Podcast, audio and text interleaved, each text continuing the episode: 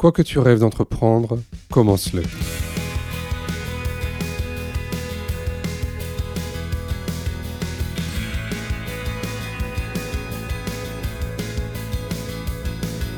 Si aujourd'hui je devais euh, euh, parler d'autodétermination, euh, je pense que c'est un peu cette idée d'amener les personnes à prendre conscience de leurs capacités, de leurs possibilités, de leur fragilité aussi parce qu'on en a tous.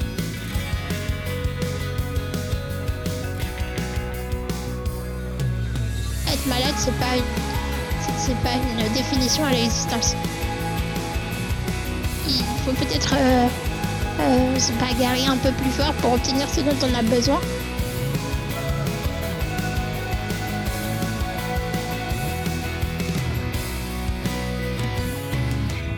Je suis François Bernard, directeur général du GAPAS, association accompagnant des enfants et des adultes en situation de handicap dans toute leur citoyenneté. Avec Handicap Histoire 2, je vous propose de rencontrer des personnes ayant fait de leur handicap une force.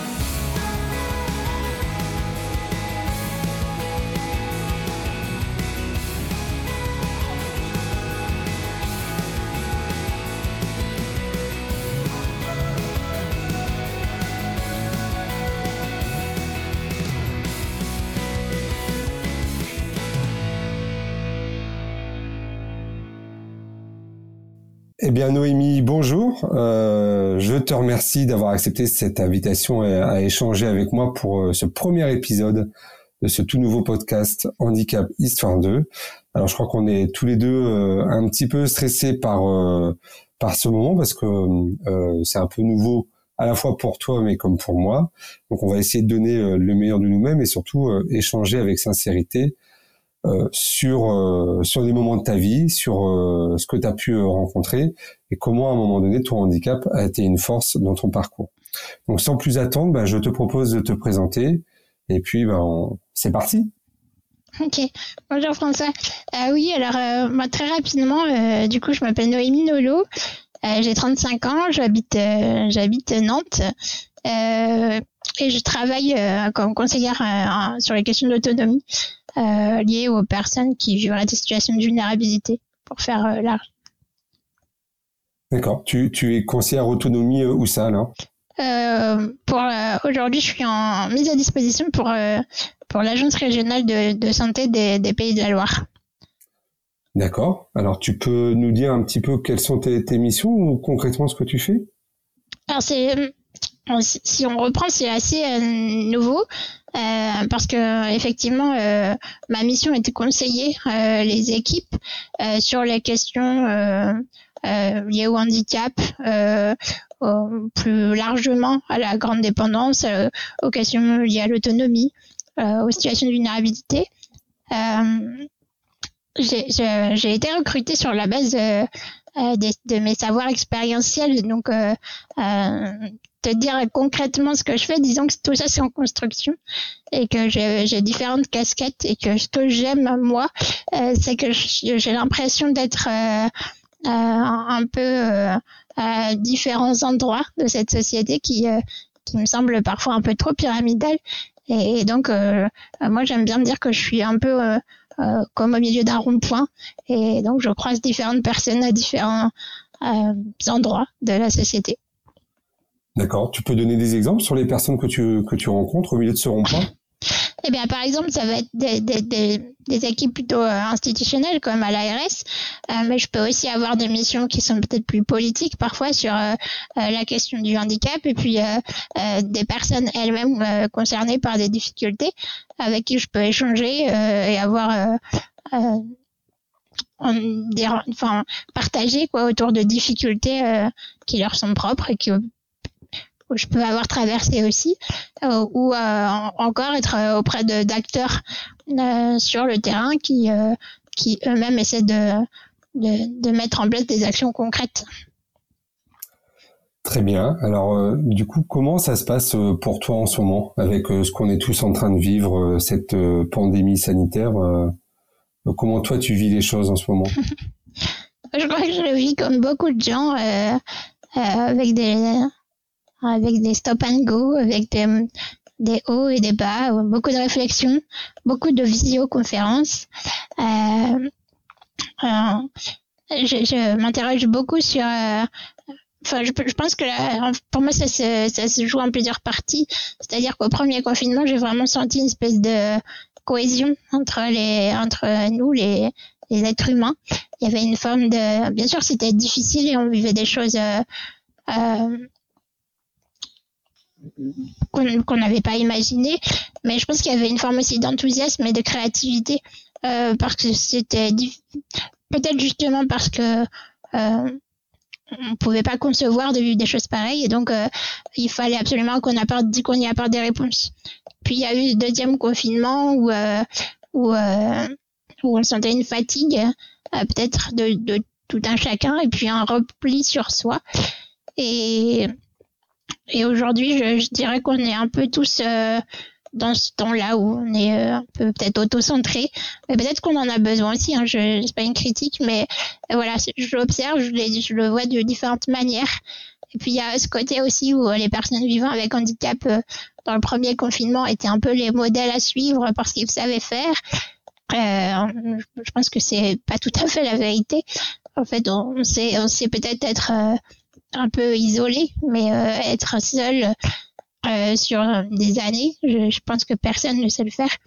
Donc voilà, il y a des choses qui s'observent. Il y a plein de plein de moments comme ça, un peu euh, voilà, des journées où c'est juste très créatif et c'est très intéressant. Et on arrive à créer des liens parce qu'on on va chercher un peu au fond de nous euh, cette énergie. Et puis d'autres moments où c'est peut-être plus flou et on s'interroge, mais je pense que c'est pas mal. On, on oublie peut-être parfois que c'est important aussi de prendre le temps de, se questionner. Et du coup, ces, ces moments-là, ça te permet justement de, de réfléchir à, à, ce que tu veux faire? Ou, ou, ton implication en fait dans la société? Oui. Est-ce que ça t'a amené un peu à, à, à, revoir un peu tes, euh, tes priorités? Ah, Je sais pas si elles sont revues, mais effectivement, c'est toutes les questions que je me pose, oui. Et en, disant ça, je pense qu'en fait, je dis des banalités. J'ai un peu l'impression que c'est très général. Euh, mais c'est vrai, oui, je me pose des questions sur... Euh, euh, en fait, je, trouve intéressant quoi toutes ces missions que je peux avoir. Et puis parfois, je me bagarre un peu avec cette idée de du coup de n'être identifié que par le monde du handicap et de et en même temps j'en fais partie bien sûr donc euh, mais comme tout mouvement, hein, comme tout, euh, euh, comme tout mouvement, comme ça, hein, peut-être un peu extrême ou peut-être il faudrait appeler ça des luttes, quoi, me, me, semble, me questionne en tout cas. Mmh. Ça veut dire que par moment, tu aimerais à la rigueur faire un métier qui n'a rien à voir avec le handicap?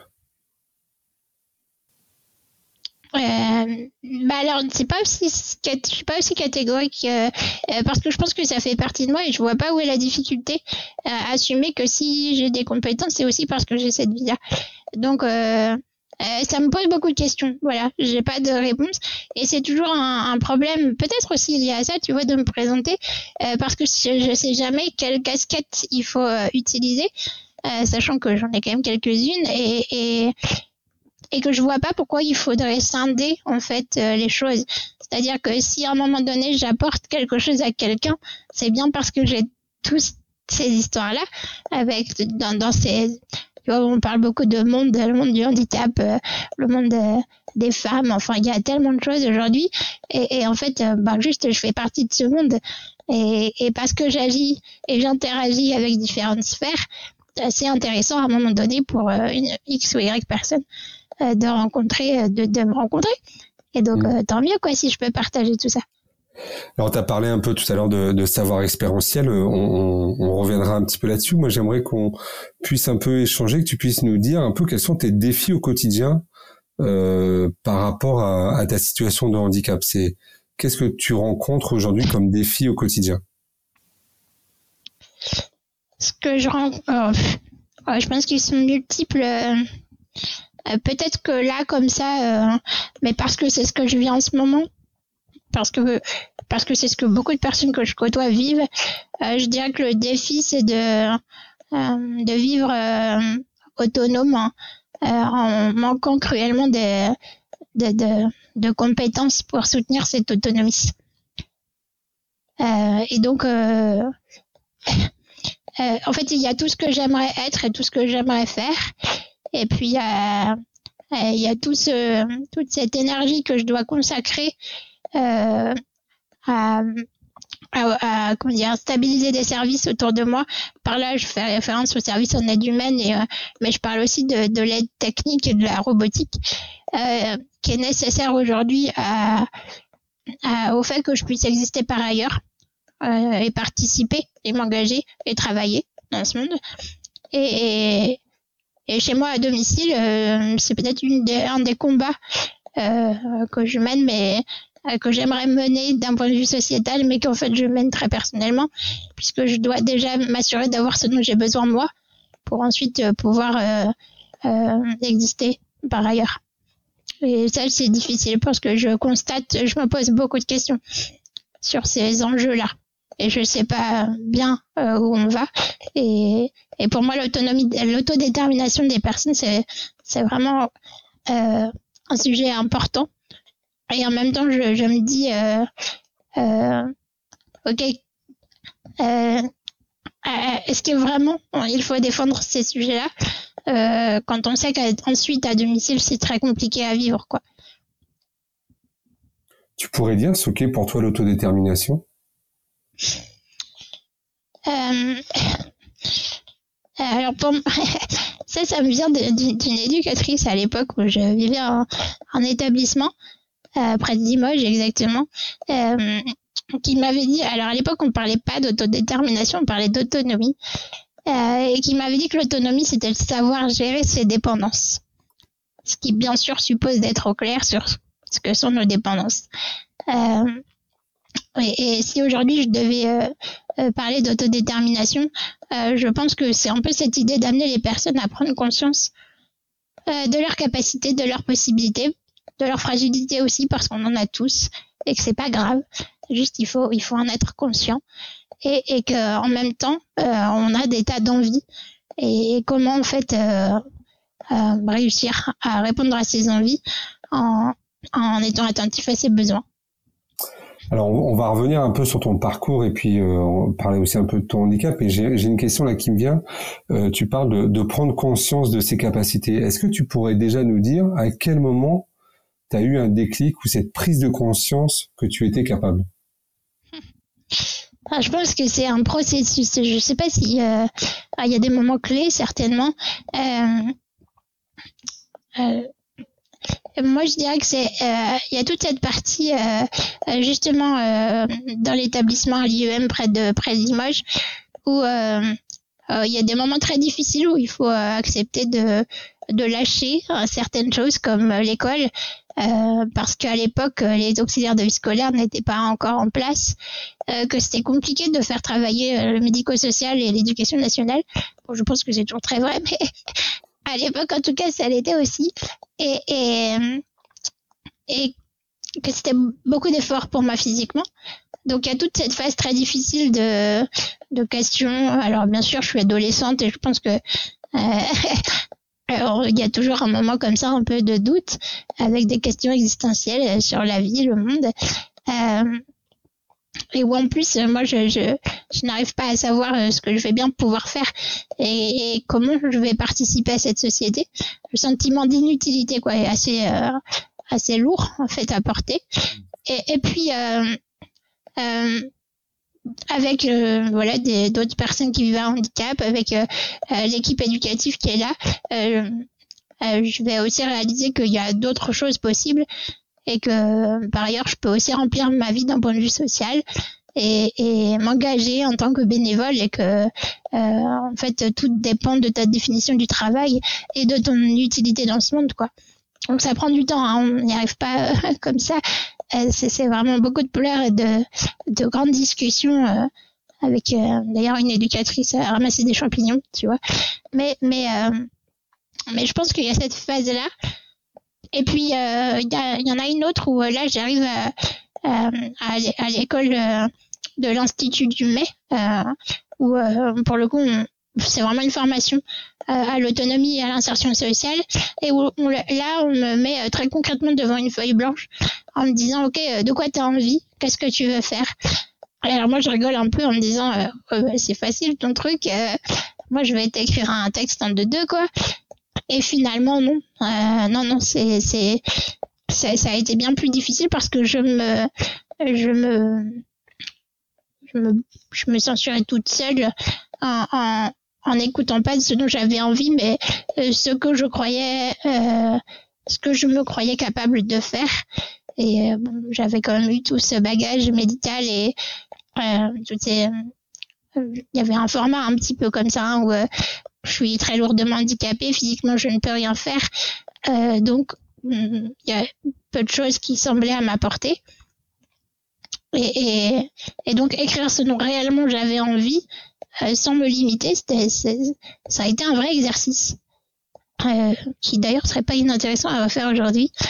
Mais, mais je pense que c'est ces deux moments-là qui ont révélé que, mm, en fait, j'avais aussi ma place dans ce monde.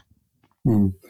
Tu, tu, tu as évoqué euh, ton handicap en disant que physiquement euh, tu ne pouvais rien faire. Est-ce que tu pourrais euh, partager avec nous en fait ce qu'est ton handicap aujourd'hui? Oui, alors en fait moi j'ai une maladie génétique qui s'appelle l'amyotrophie spinale, qui est bien médiatisée parce que c'est un peu la maladie phare du Téléthon, ça parlera à tout le monde. Euh, comment ça se concrétise euh, Je suis en fauteuil électrique, je suis trachéotomisée et euh, je, j'ai un maintien un peu de ma tête, mais sinon mes quatre membres sont plutôt paralysés, disons. Ça ressemble assez de physiquement, on pourrait ça, ça ressemble à une myopathie ou une tétraplégie. Une personne qui bouge ni les pieds ni les mains. Ouais, J'avais lu dans une interview que tu avais donnée il y a quelques années que c'était une maladie pour toi qui avait été dégénérative et que euh, quand tu étais petite, tu avais quand même une mobilité au niveau de tes membres, euh, au niveau des bras notamment, c'est ça? Oui, c'est vrai, oui. j'ai jamais marché, mais euh, effectivement, je, je, j'ai même commencé avec un fauteuil manuel. Alors ça, ça n'a pas duré très longtemps, mais euh, j'avais effectivement la mobilité de mes bras. Et ça, c'est de naissance, ce, ce handicap-là? Oui, c'est génétique, oui. Ouais. D'accord. Et, et, alors, comment ça s'est passé euh, Comment, euh, si on revient sur cette période de l'enfance, euh, comment t'as as vécu ça, toi?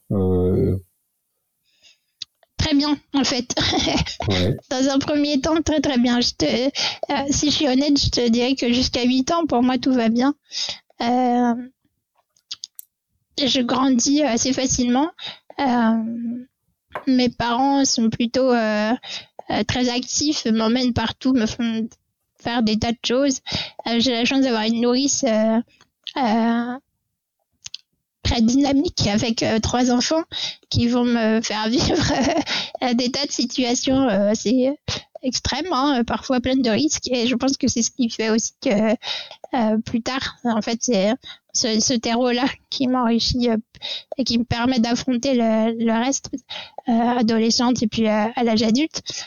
Mais euh, jusqu'à 8 ans, euh, je rentre à l'école, j'ai j'ai mes premiers fauteuils. Enfin, je je pense que c'est plutôt simple pour moi de de, de vivre. J'ai pas conscience en fait d'être différente.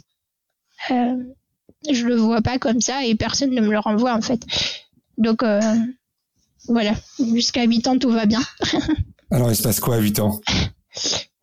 À 8 ans, à 8 ans c'est, c'est euh, euh, en fait l'école où, où, je me trouvais en, en primaire euh, estime que je vais pas pouvoir entrer en CE2 euh, avec mes autres euh, camarades. Et, et, on est tous un peu, enfin mes parents sont surpris, je pense. Et, et c'est, c'est pas anticipé, rien n'est préparé. Euh, l'année de CE1 se passe très très bien. Donc, euh, euh, quand au mois de mai, un courrier arrive à mes parents leur disant que voilà, il va falloir trouver notre école pour le mois de septembre. là, c'est douche, c'est la douche froide, je pense, pour pour, eux. Ils savent pas vraiment comment le partager avec moi. Donc, on, on va pas m'en parler. Juste, on va m'amener voir une autre école. Et, et, en fait, je vais rentrer dans un un IME avec une euh, avec une classe. Euh, et des Alors on va dire un, un IME, c'est un institut médico-éducatif. Tout à fait. Et, et, donc il y a des classes euh, pour les enfants avec des instituts spécialisés. On n'est euh, pas plus de 10 par classe. Et en fait, c'est là la première fois, je crois, que je vais euh, euh, réaliser que visiblement je suis pas comme les autres et que donc je dois entrer dans un monde à part. Et, donc je, c'est très violent pour moi, c'est pas nommé, personne n'en parle. Et, et ça semble évident, surtout pour les adultes, que je suis pas, je suis pas, euh, euh, en tout cas, ça semble évident que je suis différente hein, aux yeux des autres. Euh, donc, donc il va falloir que moi je conscientise quoi que quelque chose est en train de se passer et que et je rejette hein, vraiment très très fort l'image que me renvoient les autres enfants handicapés. Donc là, en fait, tu subis euh, un peu les choses. C'est c'est pas un choix pour toi et, et donc dans cet établissement, tu vas euh, parce que t'as pas d'autre choix. Oui, oui. Et puis c'est terrible. Je, je, je, pense que je fais une dépression hein, à, cette époque-là. Je pleure tous les jours pour aller à l'école. C'est, c'est, j'ai pas d'amis, je m'y retrouve pas. Je, le travail me semble très facile. Il y a aucun, il n'y a pas de niveau scolaire. En fait, on n'attend rien particulièrement de nous, euh, si ce n'est euh, euh, être des enfants qui profitent de la cour de la création quoi, un peu plus longtemps que les autres. Hmm. Alors après, qu'est-ce qui se passe? Hum, Disons qu'il va y avoir un espèce de regain d'énergie quand je vais entrer au collège parce que à l'époque, la page met en place, un, on appelle ça un collège mixte.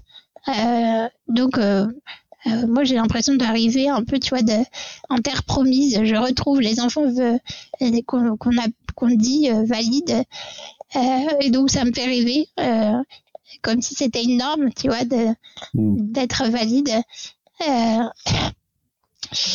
Et, et, et, donc je vais entrer au collège, mais ce que je pense que j'avais pas perçu ni compris, c'est que les enfants qui vivent avec un handicap sont au rez-de-chaussée, dans des classes spécialisées. Euh, il y a tout un programme qui est possible au niveau de la rééducation. Donc euh, toutes les toutes les pauses ou les permes qu'on peut avoir, on les passe euh, avec des professionnels de de, de, santé. Et, et puis les autres enfants, eux, sont à l'étage. Et, je me rappelle très bien, pour être honnête, qu'à la fin de la sixième, on nous a proposé de faire du latin euh, c'était le seul cours qui était pour le coup mixte avec les avec tous les enfants. Et je, je, je pense sincèrement que je m'y suis inscrite euh, juste pour ça, euh, pour arriver à accéder à je sais pas bien quoi, ce qui semblait pour moi être les gens normaux. Hmm. Et donc là, dans ce collège-là, tu restes combien de temps? C'est très compliqué. j'ai ma la maladie évolue en fait en même temps donc je fais ma, ma sixième euh, de façon plutôt euh, classique euh, sur des temps voilà je, je, je, suis le rythme. Mais à partir de la cinquième j'y arrive plus physiquement en fait. Hmm. c'est compliqué de, de, suivre le rythme. Je suis opérée à plusieurs reprises avec des, opérations très lourdes dont j'ai du mal à me remettre. Donc suivre les deux c'est difficile.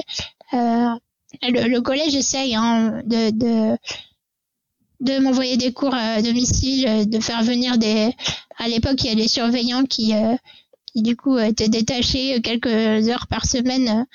Euh, ma mère essaie d'aller les chercher. Enfin, même elle est obligée de plus ou moins arrêter son travail.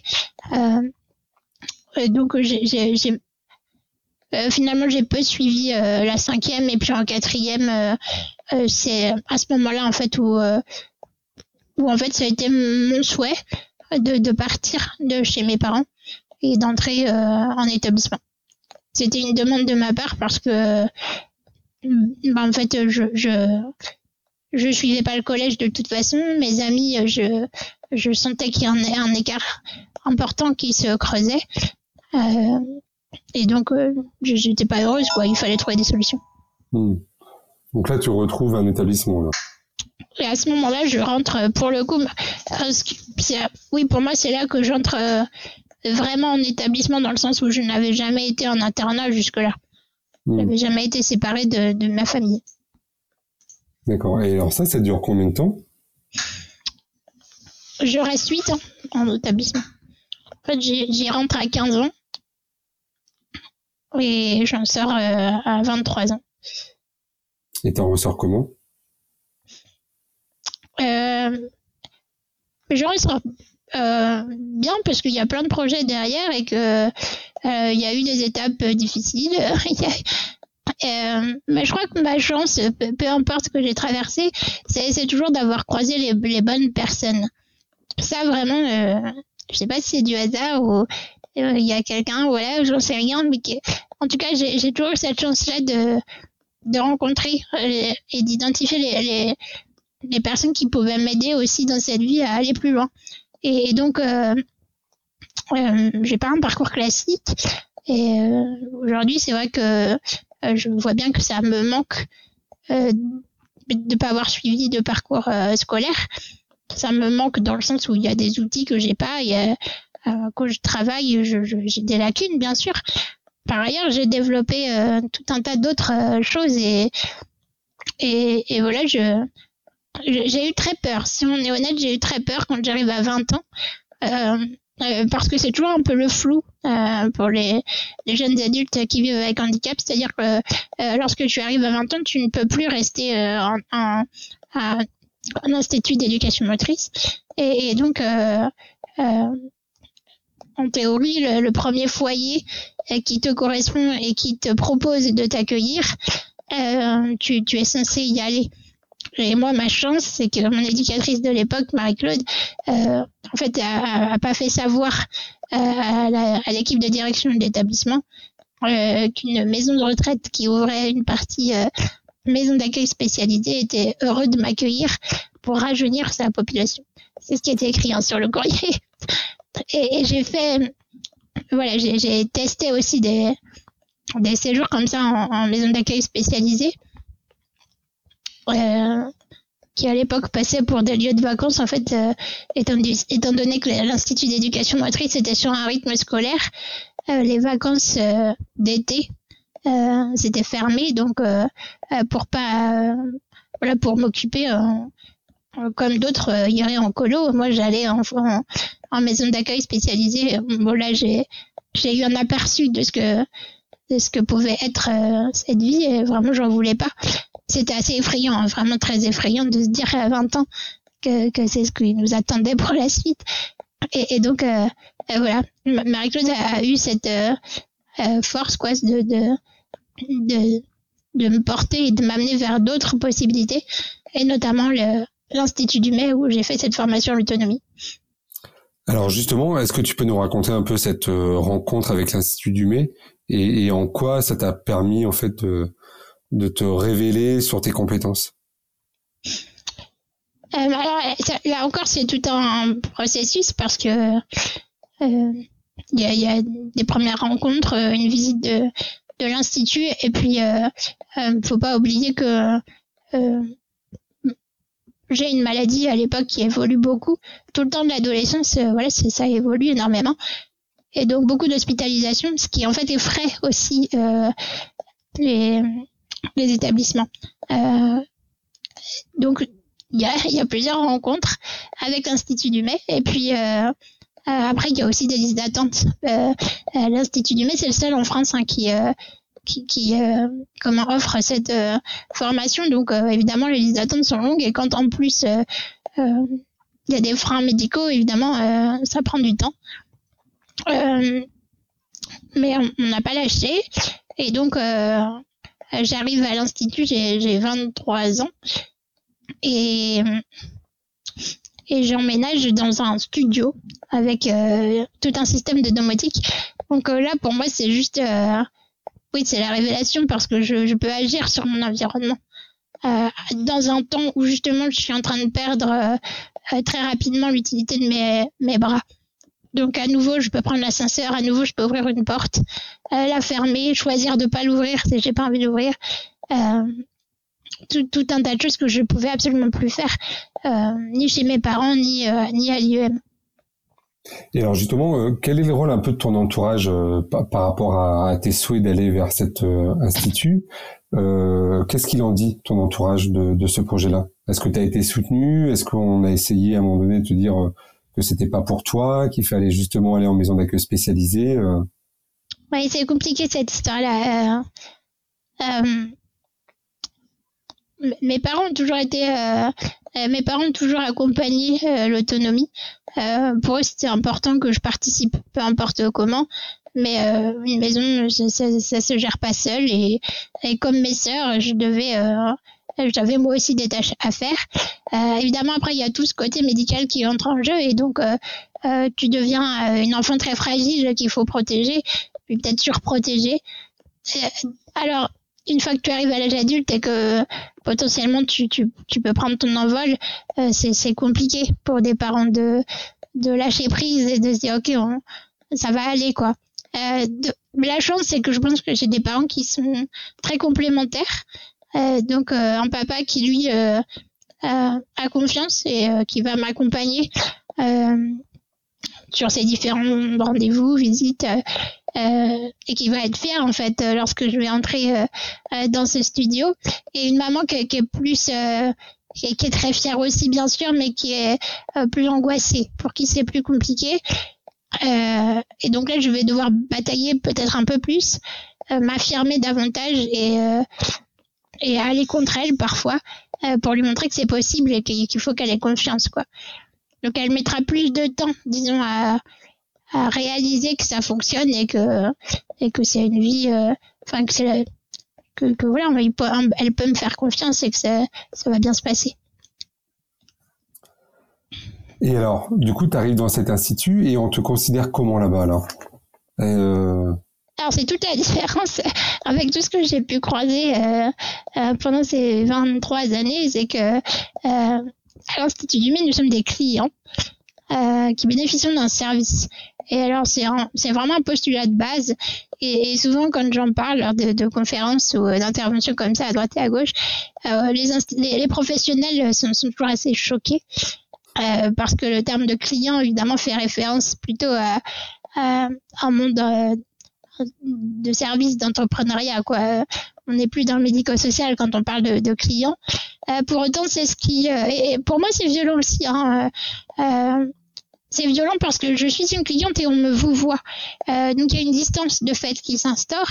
là où j'ai toujours vécu ultra choyée par par des tas de professionnels. donc donc c'est pas simple. et les premières années, j'interroge beaucoup ce terme. Euh, je suis pas forcément d'accord avec le vouvoiement, je le comprends pas. Euh, et avec le recul aujourd'hui, euh, et ayant moi des équipes à manager en fait euh, à mon domicile, euh, j'ai conscience de, de l'importance que ça pouvait avoir à ce moment-là et d'être accompagné vers ce changement de posture. parce que la directrice était très accessible et que euh, à chaque question, on pouvait aller la voir lui et, lui dire en fait qu'on n'était pas d'accord. Euh, ce qui est pas vraiment possible ailleurs. Euh, parce que, bon alors après c'est peut-être tout à fait personnel, mais moi j'ai vraiment grandi dans cette dépendance physique et donc avec l'idée de toujours devoir m'adapter aux autres pour avoir ce dont j'avais besoin. Ce qui, quand on y pense, c'est pas une construction tout à fait saine en fait. Mmh. Donc j'ai tout un tas de mécanismes à déconstruire et encore aujourd'hui, hein, il y a beaucoup de choses qu'il faut défaire. Euh, mais je pense que ce statut de client, tout de suite, ça pose les bases. C'est-à-dire qu'il y a eu presque un renversement dans la considération qu'on avait de toi et euh, le fait de finalement, euh, dans le médico-social, on parle quelquefois d'usager, mm. ce qui n'est pas forcément un très beau terme. Non. Euh, et, là, en tant que client, je me souviens, un jour, tu m'avais dit, ça m'a permis aussi de poser des exigences. Oui, c'est-à-dire que le revirement, il est d'abord envers moi-même. Hein. Euh, c'est-à-dire, je suis cliente et j'ai le droit d'affirmer des choses, que ce soit positif ou négatif. J'ai cette possibilité-là et je dois sortir de mes peurs. C'est-à-dire, euh, ce n'est pas parce que je suis que je suis en désaccord avec un professionnel qui, qui m'aide hein, et que pour autant euh, je dois craindre euh, ses réactions. Et, et ça, euh, d'abord, je pense que jamais on l'avait verbalisé auprès de moi. Et jamais je l'avais conscientisé moi-même et, peut-être que je ne me rendais pas compte non plus de, de, de tout ce qui peut se jouer dans la relation et dans cette relation particulière de dépendance. Hmm.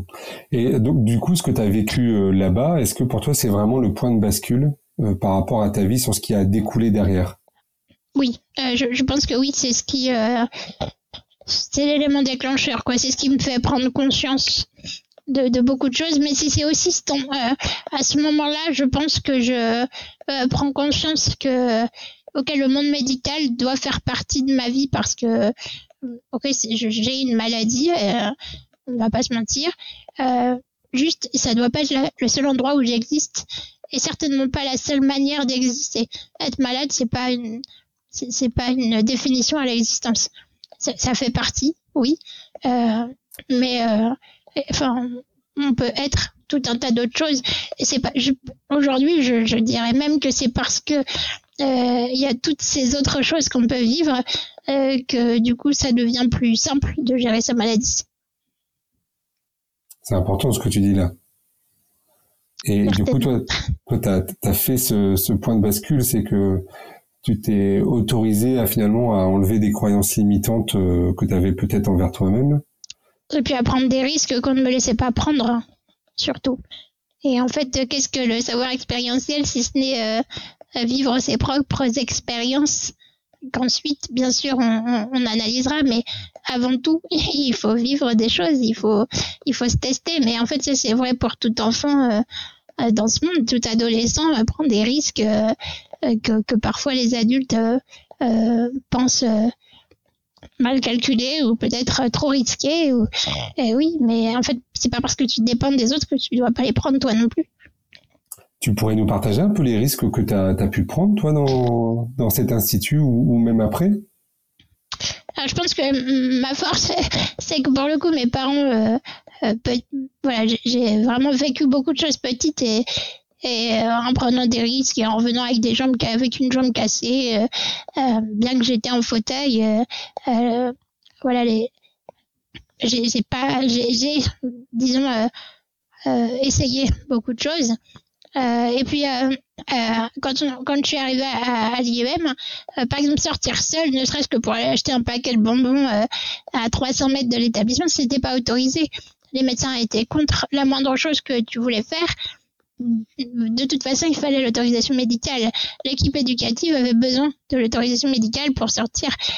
Donc, euh, je dis pas que je j'ai jamais euh, transgressé les règles, mais je l'ai peu fait et c'était toujours très angoissant. À l'institut du mai, on part du principe qu'on se fait confiance et que une fois que tu as voilà, tu tu il y a, deux trois euh, séances où tu sors avec un ergothérapeute où on voit un peu comment tu réagis, mais euh, si, si l'équipe est ok pour dire euh, en fait on ça se passe bien euh, elle a la possibilité de sortir la directrice valide la personne valide et l'ergothérapeute valide alors tu es libre quoi et je pense que c'est ce qui fait toute la différence c'est que du coup en fait tu es libre d'aller mais on n'ira pas te chercher oui alors bien sûr en cas d'extrême danger quelqu'un viendrait évidemment mais en fait on prend responsable de toi-même hein c'est déjà beaucoup. tu dois assumer tes choix. Exactement. Conclusion, quand tu sors, euh, tu sors bien moins loin que si on t'avait interdit euh, toute sortie parce que tu sais bien que ok te mettre en difficulté ce serait te mettre en difficulté toi-même donc il euh, y, a, y, a, moins forcément de de d'alerte tu peux tu peux pas aller chercher euh, le, secours comme possiblement tu le ferais dans un IEM où euh, mm. en fait tout le monde s'alerterait que tu sois sorti sans en avoir l'autorisation quoi. Mm. Alors concrètement dans cet institut tu apprends quoi? Oh, c'est large. Il faudrait une émission entière sur l'Institut du mai. Euh, en fait, c'est en trois phases. Je parle beaucoup de formation, mais il faut bien se dire que c'est, ça n'a rien de formel. Euh, D'ailleurs, excuse-moi, tu dis, euh, tu dis, on te forme, c'était pas pris en charge. Exactement. Il y a pas. Ah oui, bah, ça c'est des termes aussi euh, qui existent peu dans mon vocabulaire. J'apprécie peu. Donc je, c'est vrai que je, je, le, je, je, le remarque plus. Mais et en plus quand je dis on me forme, c'est elle a encore le terme qu'on vient peut-être pas bien dans le sens où c'est pas scolaire, c'est pas un endroit où on arrive, on est assis et on reçoit des cours euh, on s'appuie vraiment sur l'expérience de vie quotidienne des personnes. Et on part du principe que c'est en faisant, en fait, c'est par l'action euh, pratique euh, qu'on peut apprendre Et au début, on va se baser pardon, sur des choses très concrètes. tu arrives dans un studio, les premières choses qu'il va falloir, c'est de quoi se nourrir, prendre un petit déjeuner. Ok, comment on fait en fait? Où est-ce qu'on va acheter le, le, la nourriture? Avec quel argent? Comment on utilise cet argent? Ça, on t'avait jamais appris avant à faire ça Non, non, non, bien sûr que non. En fait, euh, euh, dans un établissement, tout est fait et pensé pour toi. Donc, je pense que tu. Honnêtement, moi, j'ai pris conscience au bout de un an de vie euh, dans mon studio que quelqu'un, en fait, auparavant avait changé mes draps tous les toutes les semaines. je le savais pas parce que j'étais pas là. Ça se faisait sur les temps où j'étais à l'école. Et bien plus petite avant, ma mère me répondait toujours que de toute façon je pouvais pas mettre une machine à laver en route alors à quoi bon m'en parler quoi? Euh, ok il y a, y a, tout un tas de choses comme ça que j'ai j'ai réalisé euh, plus tard mais je, je pense que c'est vrai euh, pour tous les jeunes adultes qui démarrent dans cette vie hein, quand tu arrives sur ton campus que tu as quitté papa maman et que tu te retrouves avec un studio il faut faire un manger gérer le quotidien c'est compliqué Ouais, au début, tu te fais des pâtes et des œufs parce que tu sais pas faire grand chose. C'est ça. Et je pense qu'en plus, il faut passer par là. C'est-à-dire qu'il y a, y a, cette phase où tu es content de mal manger, d'acheter mm. des chips et des bonbons et ça fait partie aussi de l'évolution, quoi. Et est-ce qu'il t'est arrivé un peu des, des, moments un peu cocasses euh, dans, dans, cette, euh, dans ces temps de formation? Des moments cocasses? Euh, oui, ou même, tu sais, un peu de, de, de rire de, de, la situation, ou, euh, des grands moments de solitude? Oui, alors, pour moi, ça, c'est d'ordre de l'exceptionnel. Pour vous, ce sera basique. mais il y a, par exemple, cette fois où j'ai fait cramer, clairement, hein, ça a brûlé dans la poêle, mais parce que, pour le coup, on me laissait la possibilité de diriger les opérations. Donc j'étais responsable du fait que le plat est brûlé, clairement. Et ça, ça, ça, peut paraître dingue ou de l'ordre du détail. Euh, pour moi, c'était juste, euh, euh, j'avais fait une bêtise. Pour une fois dans ma vie, j'avais fait une bêtise. Euh, des, des, petites choses comme ça, ou par exemple euh, des moments où, euh, où j'allais me balader, où je me perdais dans des chemins, et où parfois vraiment j'étais un peu en danger au bord de Chinon et une ville assez escarpée avec euh, des différences de hauteur, disons, et je me retrouvais au bord de précipice. Bon, euh, c'était euh, c'est des petites choses, mais que je puisse me retrouver en haut d'une falaise un peu coincée comme ça avec mon fauteuil toute seule, waouh, j'avais fait une bêtise et en fait on m'avait laissé faire cette bêtise. Alors bien sûr, il y avait toujours un peu de filet, on va pas se mentir, ils savaient où j'étais et, j'avais un téléphone portable et il y avait tout un tas de règles à respecter, mais euh, euh, laisser faire des bêtises, c'est pas si simple en fait quand on y pense. Ok. Euh, par rapport à ta vie d'aujourd'hui, est-ce que tu pourrais nous dire un petit peu les, solutions que tu trouves un peu pour pallier ton handicap? Là, je te vois aussi en, puisqu'on est on est en vidéo. Euh, tu as un bras euh, articulé. Est-ce que tu peux nous en dire quelques mots? Oui. moi aujourd'hui, je, effectivement, j'ai pu m'acheter le, robot euh, Jaco euh, qui vient du Québec et euh, j'en suis pas peu fière parce que c'est encore aussi un, processus assez long. En fait, la, France ne reconnaît pas ce type d'aide technique aujourd'hui euh, et donc n'a pas d'aide euh, financière pour l'acquérir. Et donc là encore, c'est ça aussi. C'est, je pense que je n'aurais jamais fait ce genre de de projet. J'aurais jamais monté ce type de projet euh, si je n'étais pas passée par l'Institut du Mai, dans le sens où euh, pour avoir ce robot, je, j'ai lancé une cagnotte en ligne, j'ai fait des vidéos, je me suis mise en avant. Je suis allée rencontrer des tas de personnes en me disant euh, ok ben moi je vous parle de, d'handicap et puis vous, vous faites une action pour moi quoi. Euh, de financement. Et donc je me plaçais vraiment en logique euh, de client pour le coup euh, avec de, de la où je vendais de la prestation. Euh, bon, après l'objectif évidemment c'était de rémunérer un Jaco, mais euh, mais, mais c'était déjà beaucoup pour moi. Euh, et, et, donc ce robot, il est, je le contrôle aujourd'hui avec le joystick de mon fauteuil électrique, et euh, euh il me permet beaucoup d'actes de la vie quotidienne comme boire un, un café, euh, euh, manger avec une fourchette. Alors pas tous les repas, ça reste fatigant, mais ça aide quand même beaucoup. remonter mes lunettes, à me, frotter le nez en fait, des petits gestes mhm. comme ça très concrets. Et puis, et puis j'en apprends tous les jours. En plus, je retrouve parfois des des gestes que, auxquels j'avais pas pensé.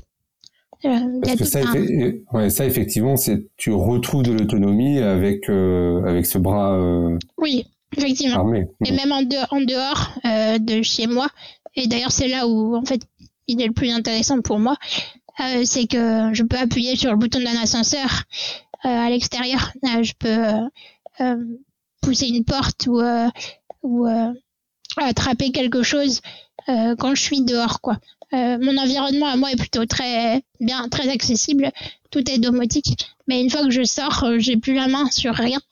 Donc le robot me permet ça. Et puis je t'avoue que moi je l'utilise aussi beaucoup. Euh, pour moi c'est un atout social dans le sens où euh, sortir avec des gens, euh, c'est pas toujours évident parce que je ne peux ni boire ni manger seul. Et que comme tout bon français qui se respecte, ça passe beaucoup par là. Ça passe beaucoup par des, des, des gestes quoi, de, oui, de, se nourrir, de, boire un verre ensemble. Et, donc c'est toujours compliqué quand tu ne connais pas ou quand tu rencontres ou quand tu suis un ami mais que tu connais pas le reste du groupe. Euh, c'est difficile de, demander de l'aide pour boire, pour, pour manger. Donc euh, le robot, lui, il fait ce travail-là et en fait, comme tout le monde, euh, quand quelqu'un veut chercher un verre au bar, il m'en ramène un pour moi, mais rien de plus. Et ça, ça aide la relation beaucoup. Hmm.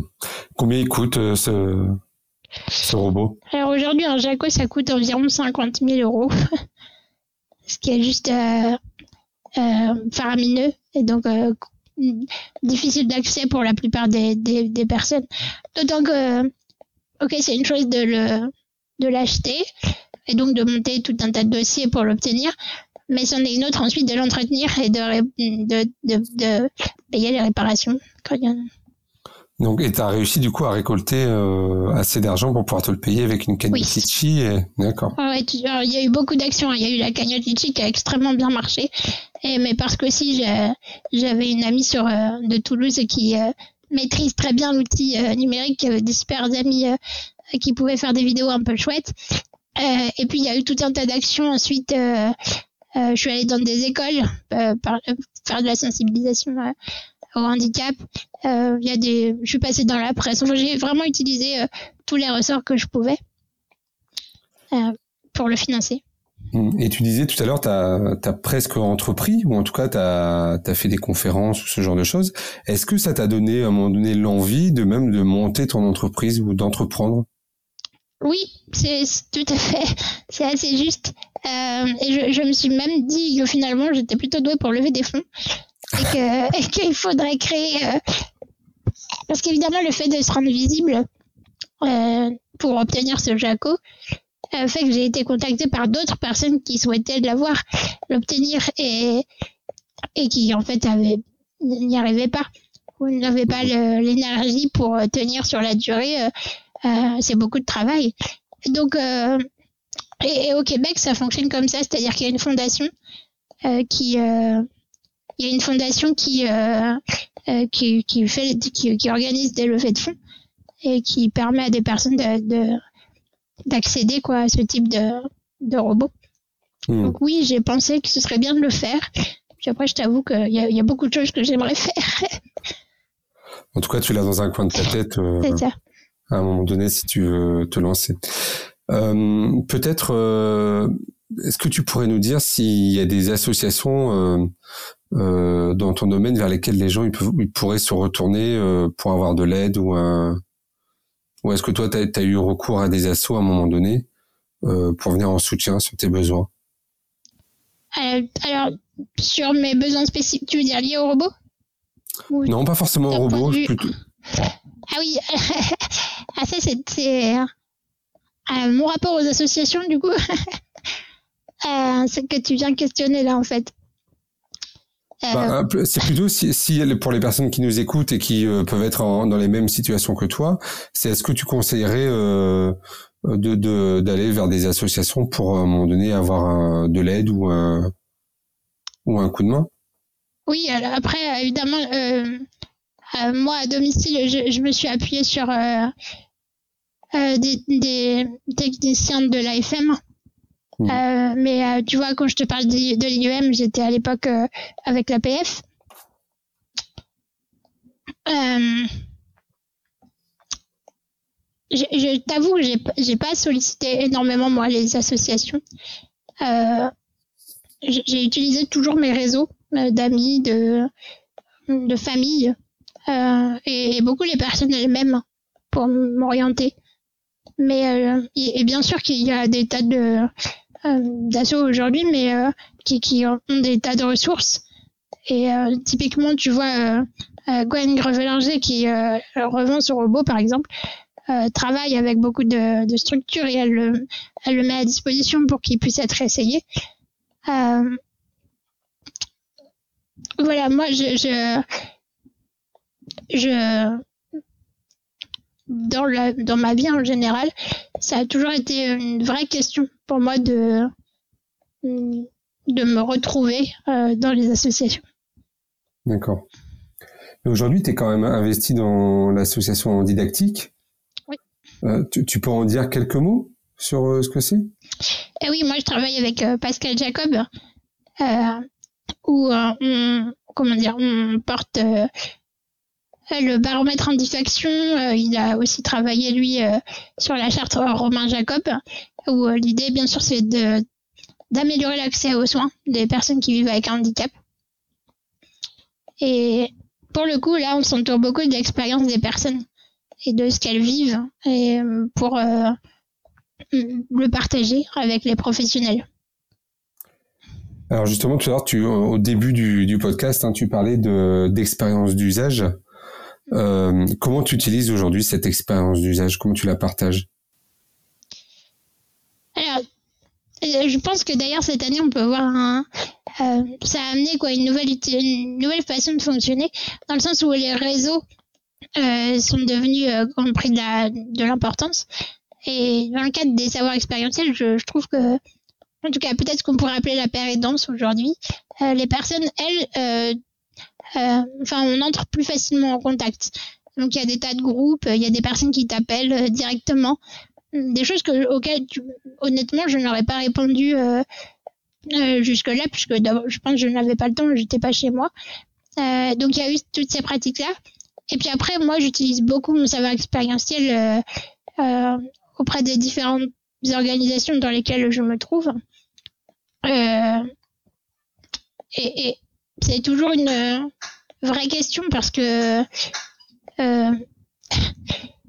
euh, moi, j'ai toujours tendance à penser que ça reste une voix, c'est-à-dire ça reste ma voix, mon expérience, et qu'il est important d'en entendre euh, plusieurs parce que le, handicap, c'est quand même très c'est pluriel et donc euh, euh, il faut il faut partager avec différentes personnes euh, et donc avoir aussi beaucoup de recul sur soi. Hmm.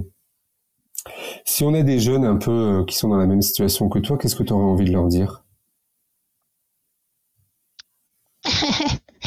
Euh, T'es en train de dire que je suis vieille là? Non, ce que j'aimerais. T'as plus 14-15 ans, mais. non, mais c'est rigolo parce que, euh, tu vois, j'ai été appelée euh, euh, il y, a, y, a, deux mois de ça par une jeune fille de 19 ans qui, qui vit un peu ce même parcours. Et, j'avais envie, enfin, que j'ai essayé de partager avec elle, c'était l'idée qu'il fallait pas qu'elle se laisse enfermer dans tel ou tel euh, parcours. Euh, c'est pas parce qu'un jour tu rentres en établissement que le lendemain tu peux pas en sortir. Euh, et puis c'est pas parce que tu en sors que tu pourras pas y revenir plus tard non plus. je pense, je, crois que j'aimerais dire aux, aux, gens que il y a suffisamment. Alors non, il y en a pas suffisamment en vrai d'offres, mais en tout cas les possibles peuvent s'élargir et qu'il faut pas se bloquer parce qu'on on t'oriente de telle et telle manière euh, d'un point de vue qui est en plus purement administratif. Euh, il faut peut-être euh, se bagarrer un peu plus fort pour obtenir ce dont on a besoin. ça, c'est une vérité. Mais je pense que aujourd'hui, tout est possible. Et donc, si ton, si ta volonté, c'est de faire des études, ben, fais des études entoure-toi des bonnes personnes pour trouver les, les, les, outils qui feront que tu peux euh, suivre euh, une scolarité. Si ton truc c'est de, de, de, vivre chez toi et d'aller travailler, ok, comment voilà comment comment on va chercher des les, les, solutions pour que ça fonctionne. Mais, mais je pense qu'il faut arriver à sortir des de ces cases et puis peut-être aussi, euh, je dirais de, de pas. Moi, j'ai très peur de de fonctionner par catégorie. Je trouve que de plus en plus euh, on défend euh, telle ou telle population. Euh, voilà, parfois j'aurais juste envie de dire mais en fait les droits de l'homme ils sont où? On, habite tous sur une même terre quoi et, comment on peut avoir la liberté d'être curieux et d'aller là où on veut aller et sans, sans raisonner quoi. Hmm. Alors Noémie, on arrive un peu à la fin, à la clôture de, de ce premier épisode. J'ai encore euh, euh, trois, trois, quatre questions. Euh, une question un peu que, je qualifierais de revancharde pour euh, pour terminer aussi sur une note d'espoir, c'est euh, t'aurais envie t'aurais envie de dire quoi à ceux qui t'ont un peu découragé ou qui n'ont pas cru en toi? Euh, Certainement qu'ils avaient raison de le faire puisqu'ils m'ont renforcé. Je pense qu'il faut se nourrir un peu de toutes les personnes qu'on croise et, et oui, ça, ça, ça suppose d'aller chercher un peu d'énergie au fond de toi. Euh, et que bien sûr, euh, il y a certainement quelques années, je t'aurais dit, euh, je leur aurais répondu que comme quoi j'étais capable. juste, il faut pas, il faut pas évoluer dans cette vie pour montrer aux autres quoi que ce soit. Et il faut le faire pour soi-même. ça, c'est aussi une chose que j'ai apprise. Euh, en croisant l'expérience d'autres personnes qui l'avaient faite. Donc, euh, il y aura toujours des personnes pour euh, mettre un peu des bâtons dans les roues comme ça. c'est pas grave, entoure-toi des personnes optimistes qui pensent que c'est possible. Hmm. Tout à l'heure, tu parlais de l'importance pour toi des, rencontres que tu as pu avoir. Quels sont aujourd'hui un peu les, les gens qui t'inspirent et sur quoi tu, sur qui tu t'appuies ou sur quoi tu t'appuies? Aujourd'hui, c'est toujours, euh, c'est toujours la même chose. Euh, je, j'ai autour de moi des gens qui sont très créatifs, euh, qui sont engagés, mais mais pas en colère. Et je crois que c'est ce qui moi m'anime en fait. Et il y a toujours des moments comme ça où peut-être on croise des personnes plus, disons moins dynamiques, mais euh, je pense que ma force, elle est là, c'est euh, quand j'arrive à m'entourer de personnes euh, qui ont cette appétence pour la vie et cette curiosité d'aller vers des tas de choses et d'essayer de mettre en place des projets ou, autres. Alors là, j'ai une avant-dernière question. C'est un peu la question retour vers le futur. Si tu pouvais monter dans, la DeLorean de Marty McFly et revenir dans le passé, qu'est-ce, tu, qu'est-ce que tu dirais à ton toi du passé? Mm bah, sur le canapé de Marc Fogel, c'est ça euh, Qu'est-ce que je dirais euh, Et à quelle époque Ah, c'est marrant ce que tu dis. Euh, tu sais, y a, y a, je, je, suis une grande fan du Petit Prince. Mmh. Et, et, quand j'étais adolescente, euh, bon, il y avait beaucoup de révolte en moi et puis de, de désillusion, je pense. Euh, et je me disais toujours que euh, qu'il fallait pas que j'oublie. Il fallait pas que j'oublie ce que j'étais en train de vivre. Euh, et que parce que je pense que j'avais cette sensation que les adultes autour de moi, les professionnels qui m'entouraient, euh, avaient oublié ce que c'était que d'être euh, adolescent. Et puis peut-être que pour le coup, ils savaient pas ce que c'était euh, qu'être adolescent avec euh, avec une maladie et tout ce que ça comporte. Donc voilà. Et, et, et parfois aujourd'hui, je me surprends à oublier. Et, et donc si je devais parler à moi, ce serait certainement à cette jeune adolescente-là et, à lui dire que je fais tous les efforts qu'il faut pour pas oublier, mais que c'est pas si évident qu'on croit. Puis quelquefois, c'est bien aussi d'oublier. ah oui, alors quand je dis pas oublier, c'est-à-dire, bien sûr qu'il y a des choses à oublier, mais pas oublier, tu vois, c'est tout, cette, euh, tout ce qui peut t'animer, en fait, euh, euh, toute cette force que tu peux avoir, tout, tout ce que tu remarques, en fait à cette partie de ta vie qui est l'adolescence et qui est très riche aussi. Ok. Allez, une dernière question, une question positive pour terminer euh, ce, premier entretien. C'est quoi ta, ta, recette pour garder le sourire? Il faut une recette pour ça Ou alors quel est ton truc En fait, je crois que j'oublie très vite. Pour le coup, c'est paradoxal avec ce que je viens de dire, mais tout ce qui est difficile, euh, toutes les étapes, euh, au grand désespoir de ma mère d'ailleurs, euh, tout ce qu'il faut surmonter, mais je pense que c'est quelque chose de très humain ça. On oublie vite les difficultés et comme je garde le sourire juste parce qu'il y a des tas de gens autour de moi qui font des blagues nulles. Et, et en fait, je me raccroche à cela plus qu'aux difficultés que je peux traverser. Et, et puis, euh, je sais pas, je pense que c'est toujours sympa de d'être un peu optimiste. Des gens qui s'ennuient et qui sont tristes, c'est pas très intéressant. Eh bien, merci Noémie. Euh, on arrive au bout de ce premier entretien. Euh, je te remercie beaucoup pour euh, l'échange qu'on vient d'avoir. Et puis, bah, écoute, on, on, se dit à bientôt. Ben, à très bientôt. merci, merci encore. Voilà, vous avez écouté cet épisode de Handicap Histoire de jusqu'au bout. Merci de le partager à au moins deux personnes autour de vous, d'inscrire vos amis, votre famille, vos collègues, vos enfants au podcast et de mettre un commentaire sympa et bien sûr 5 étoiles. Vous pouvez me retrouver sur tous les réseaux sociaux en tapant Handicap Histoire 2. Je suis François Bernard et comme disait Goethe, quoi que tu rêves d'entreprendre, commence-le. L'audace a du génie, du pouvoir, de la magie.